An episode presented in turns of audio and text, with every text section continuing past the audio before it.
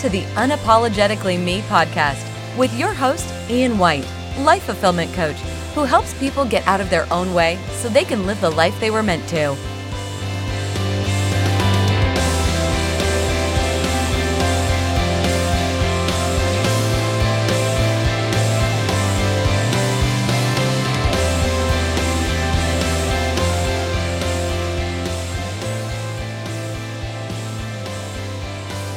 Welcome, everybody, to the Unapologetically Me podcast. My name is Ian White, your life fulfillment coach and the president of Coaching Deconstructed. And I coach coaches. I coach other people of influence, people who want to make a difference in the world, and people who want to take a leap from living the life that they currently live to one that excites them, turns them on, lights them up. And um, the reason I do that is because I did that myself. I made that leap uh, a couple of years ago, three years ago, oh my goodness, almost three years ago, I took that leap. And uh, as scary as it's been, it has been the best decision of my life. So if you're interested in working with me, uh, having a conversation with me to to, to um, help you unearth where you want to take your life, I'd be happy to have a conversation with you. Uh, and you can contact me at info at coachian.com or reach me through my website at coachingdeconstructed.com. And I recently received a email from um, from a listener of this podcast, and she asked me a question specifically about my leap and how did I know that I was making the right decision. And I thought about it quite a bit over the past uh, few days because it really was a, a big turning point in my life, but it just felt right. So if if there's one, that's probably the best way I can describe it is it just felt right. I, I needed to to make a change, um, and if I back up through my story, I, I believe I would have eventually made this move no matter what, because the more I did things that weren't in alignment with who I was, the more I continued down a path that was further and further from who I really am, the more uncomfortable I got. The more frustrated I got. The more tension and stress and confrontation I would have outside of the workplace and in the workplace because I wasn't enjoying what I was doing. But that wasn't the case when I first started out in that career path. I was a property manager and I was in that field, in that ballpark field, whatever, for about 12 years architecture, property management. And through my life, I acquired some experience um, that forced me to look down a different path. I had some significant relationship challenges that caused me to look at myself differently, my decisions differently. And in that process, I discovered coaching. And in the process of discovering coaching, I realized that I really liked it. I liked the fact that it got people out of the rut that they were in. I loved the fact that it although maybe you would dip into the past to see what was going on, you would focus on the present and the future. You would focus on what you could do today, tomorrow, next week in order to live a better life.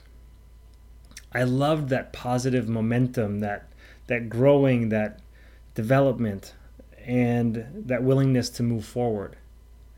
That willingness to look at, at yourself and look at what you're doing and look at where you really want to be help get clarity, help get focus, and figure out which, which bite sized pieces you wanted to tackle to move forward.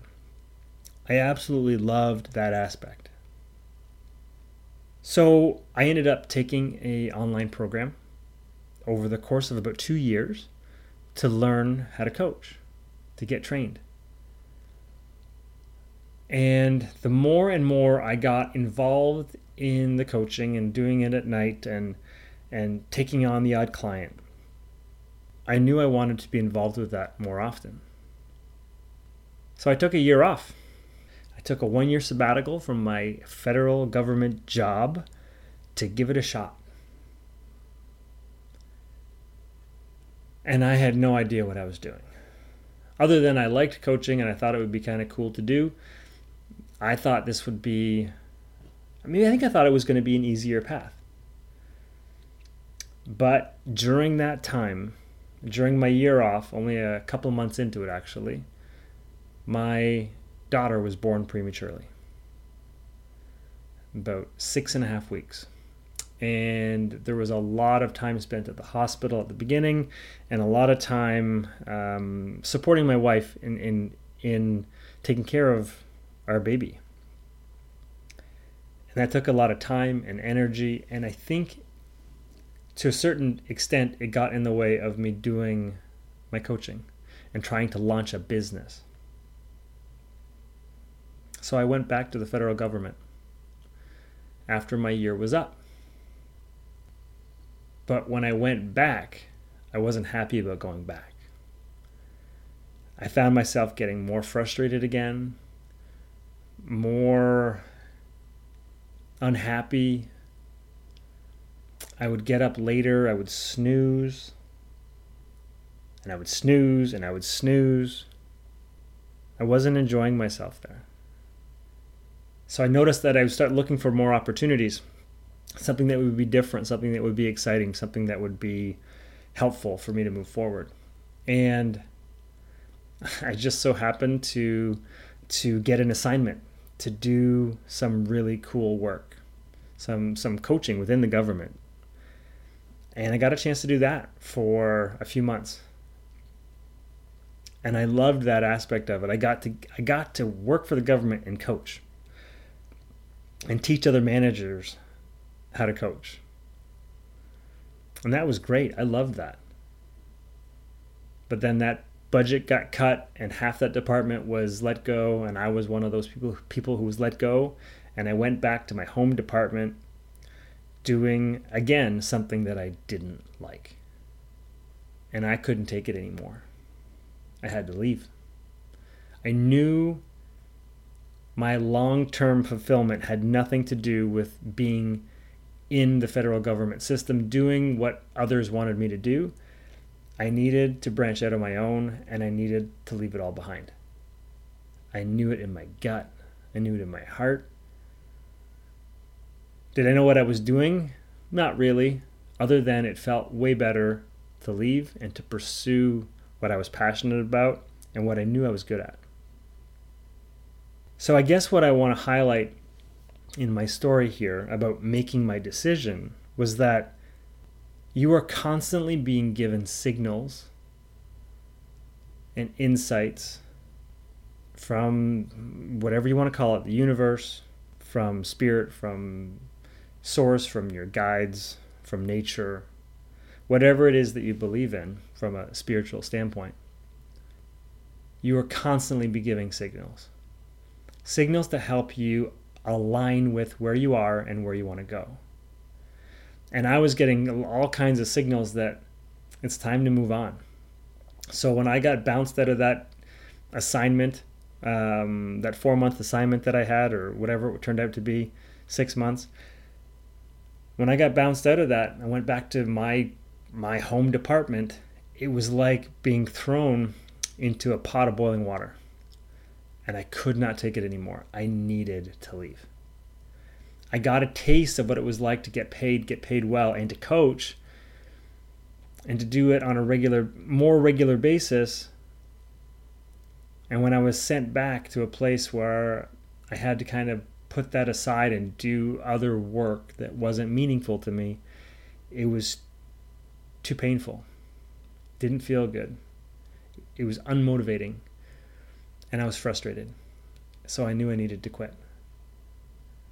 So I knew I was making the right decision.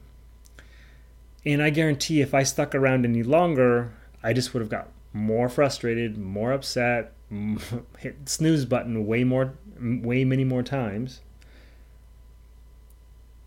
so, my environment, my opportunities were all pointing in the direction of becoming a coach and becoming uh, doing that as a full time gig. So I followed that direction. I followed those signs. And although it hasn't been maybe the straightest route uh, with as big a successes as I would have wished I had had or wish I would have at this moment in time, I know I'm on the right path. And I know I'm always being given signs and direction and support to help me make better decisions and to do what I need to do. So you're always being given that guidance.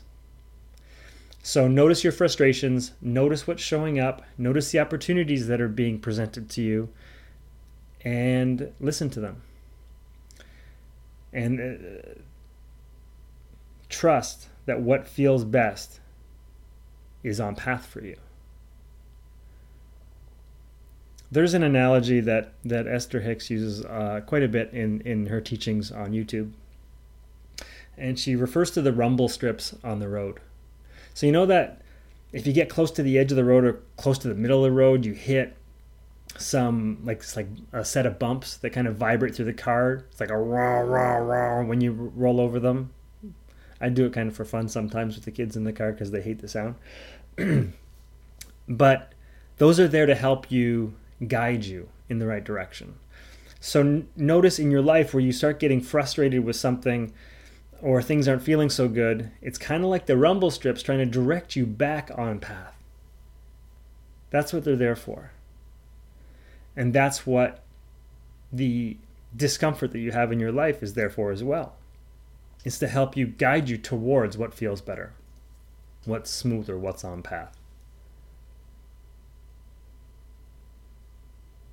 So don't worry about whether or not you're making the right decision because you're always going to be given opportunities to decide and to make that decision.